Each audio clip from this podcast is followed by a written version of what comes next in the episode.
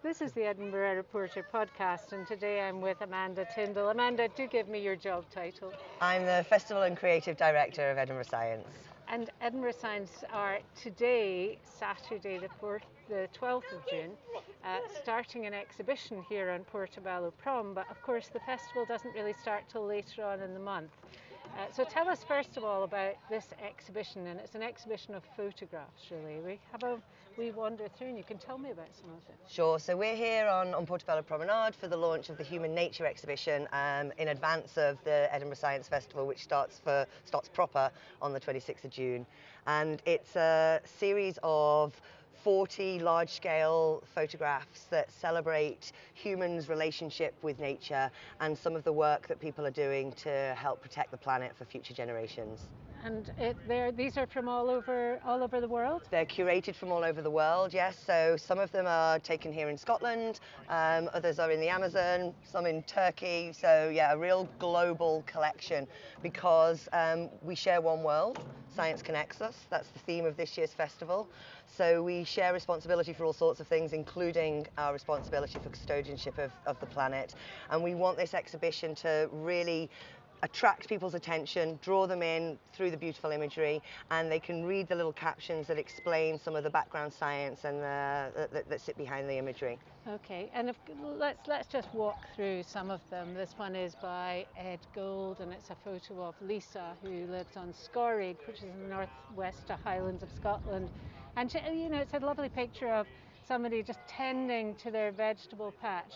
But you know, I guess that, that, is that is that uh, is that in danger? Is that what, what's the danger here? Yeah, I mean, I think this image is Scoraig is a is a very sort of self-sufficient community. Um, so. Uh, primarily powered by renewable energy. Um, a lot of, uh, of residents there grow their own food and are self-sufficient in, in that way. So they have a very close connection with, with the landscape and, and with the environment around them. Yeah, it's quite quite nice for people to have something just here. We're, we should say that we are just um, not far from the baths here actually, but uh, at the corner of Laing Terrace and the promenade. Um, but you know, take a little while to really absorb it. It might take a few visits, actually, don't you think, to Abs- get the message? Absolutely, yeah. We were just in front of the, the sort of community garden here on the on the promenade, and the the, the, the uh, exhibition structures are very well spaced, so people can can visit them safely.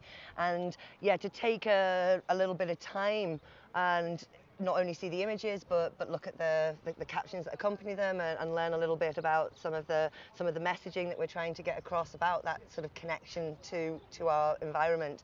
I think over the over the pandemic getting out into nature in some shape or form, whether it be your local park, whether it be getting onto the coast, yeah. has become even more important. It's, it's, one of the few things that we could do. Yes, it's definitely. And although some people have said, actually, I'd really quite like to go out for a walk with a purpose rather than just having to go out for a walk. But then I, I understand what you're saying that really, um, I'm sure there are some people who probably never walked around their own neighbourhood or noticed beautiful plants in somebody's garden before before the pandemic. Yeah, there's been a real rise. I'm on various foraging groups. Uh, I've been getting into going around my local environment, and uh, I'm not a very green-fingered person, I admit, but I do like food. So going out for a walk with the purpose of gathering food has been something that's, that's given me real idea. joy uh, across the across the lockdowns.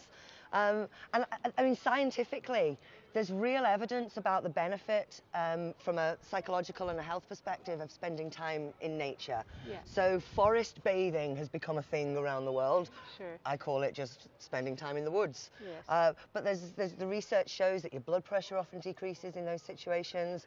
Um, there's a lot of evidence about the value of blue health the concept of the psychological benefits of, of being near water. And a lot of us might think, yep, if you're by the coast or by the ocean, then you, you kind of know that. But even um, as, as, as much as spending time near a fountain has been shown to have a beneficial health benefit. So you don't need to be at the beach. It's the there's something about the, the movement and uh, mm-hmm. of water that mm-hmm. that can be very good for us. Uh, That's terrific. Well, it, it, certainly you're giving people uh, very much a walk with a real purpose here on uh, Porty Prom. And then at the end of the month, from the 26th of June until the 11th of July, Science Fest, Edinburgh Science Festival really gets going. So, what kind of things can people do then? Have you got some online, some real in-person events? We have. We've got a mixture of things. So we have got an online program of about 80 events. Um, downloadable workshops and resources and live shows and stuff for kids and families, um, as well as a, a, series of discussions, debates, etc., for, for adult audiences, which people can access on demand when, when it suits them, because that's something we thought was very important, um, that we gave people a flexibility to be able to access it when, when sure. they needed to. Um, but we moved the festival from April to June to give us a better chance of getting back in the real life game. And we're really delighted that we've got this exhibition here. There'll be two more exhibitions going into the city centre, one on um, climate innovation and one on innovations in engineering. Um, we've got a large-scale art installation by artist Luke Jerram going into the Botanic Gardens called In Memoriam that will be commemorating people lost to COVID and will also uh, honour the NHS frontline staff carers and, and, workers who've helped us through the pandemic. Mm -hmm. um, but keeping with the theme of being outdoors and getting out and about, um, we've got a load of walks, tours and trails that people can either download and do as a self-led experience. We've got some that are app-driven, including a, a, new pilot project that we've worked with with the Futures Institute called AWEN, which is a climate walk that looks to give you a mindful experience to connect you to your, to your environment. Um, and lots of group tours that you can book onto, um, which will obviously numbers will depend on what restrictions are there are at the time, um, but all about giving people opportunities to, to safely interact with science in their surroundings in a year that would have been very difficult to do a lot of the high sort of density indoor activities that we would do in a normal year. Yeah, and I should have really asked you this at the top of the interview, but your theme this year is? Um, One World, Science Connects Us. Uh, is that the same as last year? Uh, no, last year was called Elemental, and it was looking at our connection with earth, air, fire, and water. Um, ah. But yeah, this year. Similar but different. Yeah, I mean, I think we, we, we choose a broad theme every year so that we're not restricted in what we do. Um, but we try and find something that acts as a, as a good umbrella. And the, the reason we chose the One World Science Connects us this year is that science is at the center of so many aspects of our lives. And that's become even more apparent over the past year or so with, with the pandemic. Absolutely. We are one world. We share the challenges and the opportunities that that brings with it. That's fantastic. Well, we shall look forward to that. And just to remind people that your online presence is edinburghscience.co.uk. Amanda Tyndall, thank you very much. Thank you.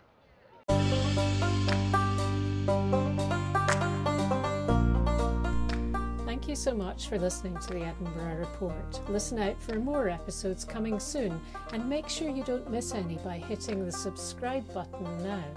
This is one of the platforms where we can help advertise your business to our listeners would you like to know more about that? Then email editor at theedinburghreporter.co.uk. And remember, you can subscribe to have our monthly newspaper delivered to you direct.